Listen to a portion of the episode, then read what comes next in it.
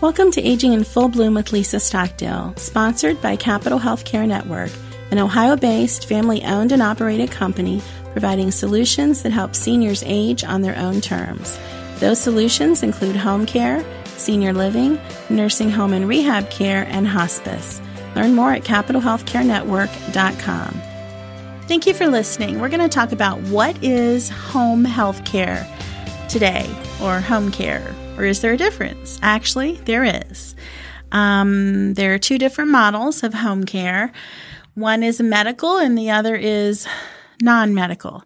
Sometimes people refer to it as skilled and non skilled, but I hate that terminology because there's nothing non skilled about the non medical model. So, what's the difference? Well, home health care, that's the medical model. That's where you get a nurse or a physical, occupational, or speech therapist to come to your home and deliver care. Um, typically, that's covered by Medicare. If you do have Medicare, good thing to know those services are covered 100%. So there's no copay or deductible or hidden cost or out of pocket expense to you. If you don't have Medicare, then there could be a copay or a deductible or some expense that you weren't expecting. Um, on the other side of the continuum, if you will, if you're talking about home care or the non-medical or the private duty model, um, that's all private pay. So insurance does not cover that. And you're not looking at a clinician coming in and delivering care there. You're looking at, um, a custodial sort of person who comes in and provides care. And generally, it could be um, some care with personal assistance.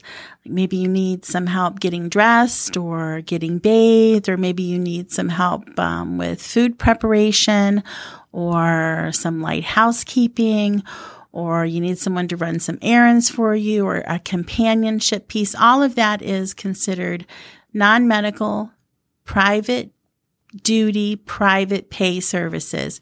So it is someone who comes to your home, um, but it isn't something that insurance is going to cover. For the healthcare piece, the medical piece, the thing to keep in mind is that you should be using um, a Medicare certified home healthcare agency. Um, you have to be doing that if you want your Medicare to cover it. And I assume you do. I assume you don't want to private pay for services that your insurance would otherwise cover. Um, your doctor has to be involved. So your primary care physician is overseeing the care. Um, they are instrumental or key in helping develop what's called a plan of care. So basically what'll happen is after you've maybe been to the hospital or a nursing home, you come home and your recovery isn't complete. There's another segment of recovery, and that's the home health piece. And your doctor works with the clinicians that come to your home to see you, the nurse, if you have a physical therapist, and they sort of put their heads together and come up with a plan of care and what it's going to take to help get you better. Of course, you should be actively involved. You should have a voice in all of this because your goals matter. Um, they're, they may want to train you for the Olympics. I doubt it, but let's just say they do. And you're just trying to walk to the mailbox without getting winded. Those are pretty, pretty big disparity there. So the point is everybody has a voice in the plan of care.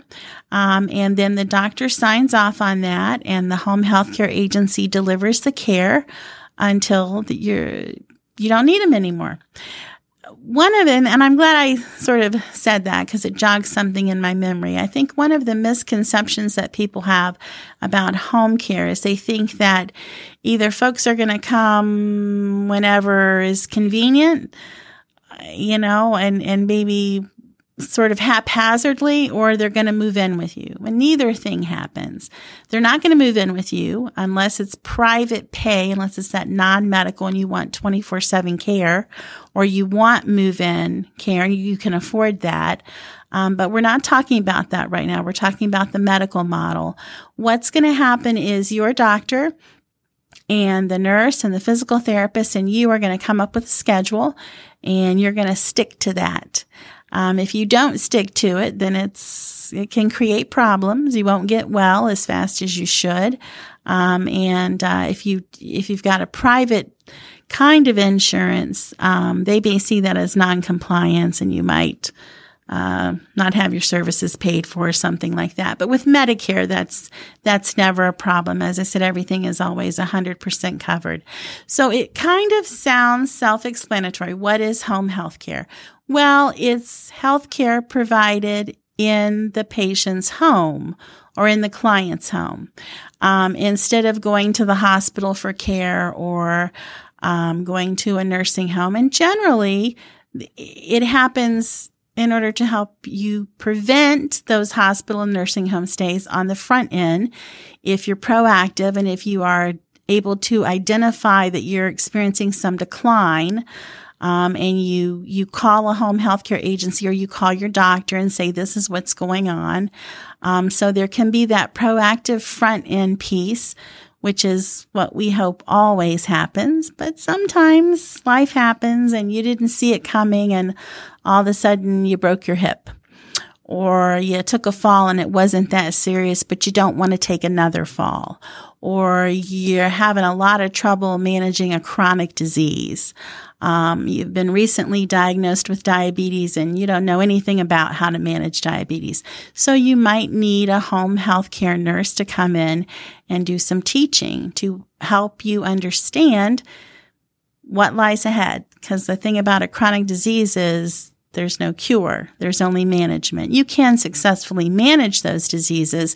They don't need to be some kind of um, terminal diagnosis, although they can be if you don't manage them.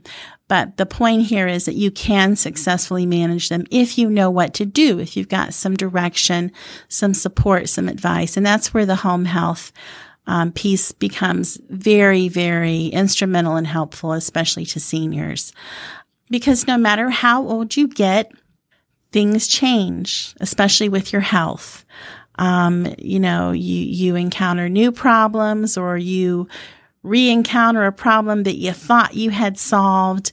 And so your health can be a bit of a roller coaster full of lots of ups and downs. And the older you get, the more likely you are to need home health care. So that's why we're talking about it. So you understand um, what's available to you. Now you can use whatever home health care agency you decide to use. Um, you and your doctor make that decision together. So, for example, if you are in the hospital, the hospital has their own home health care agency and they're going to want to send you home with that agency. And it may be a fine agency and maybe that's just what you should do. But if that's not what you want to do, patient choice still, still counts, still matters. You still have a voice. The truth is, most of us do whatever the hospital wants us to do. and that's perfectly fine because we know where you want to be is home. But there are some agencies out there that are not associated with hospitals that are wonderful providers. So check around, ask some questions. You can also go to the CMS um, Center for Medicare and Medicaid um, website and look at star ratings. There's publicly reported information that will help you make a decision about uh, which home health care delivers the best quality of care, where you're more likely to get better customer service and so forth and so on. So, and you can also call the Better Business Bureau. Um, and you can call the agency and ask questions because when you do invite someone into your home to provide care for you that you don't know, there is this inherent risk in that. And I'm not trying to scare you because obviously I work in the home healthcare arena. I think it's a wonderful service. Um, I it, it's the place I would prefer to be on the healthcare continuum because everybody wants to be at home when they're recovering.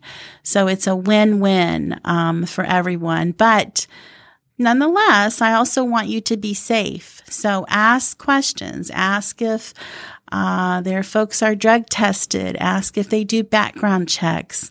Ask about whether or not they're bonded and insured. Ask how long they've been in business. Interview them like you would any other vendor. It's your health and you're worth it. So I hope that we have provided some understanding of what home health care is. beyond the fact that it's care that is delivered in the home.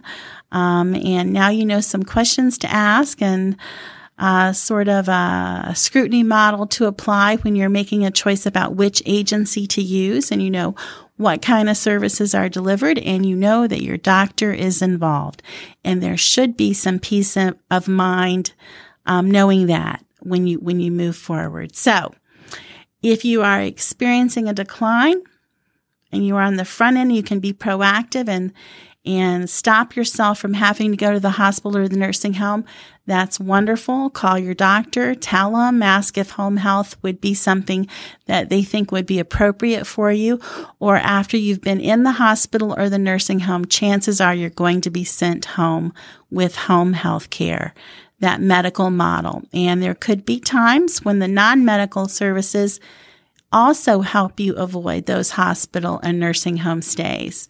So I hope that that um, clears some of it up. It's confusing mostly because of the terminology, because everybody's calling it all kinds of different things.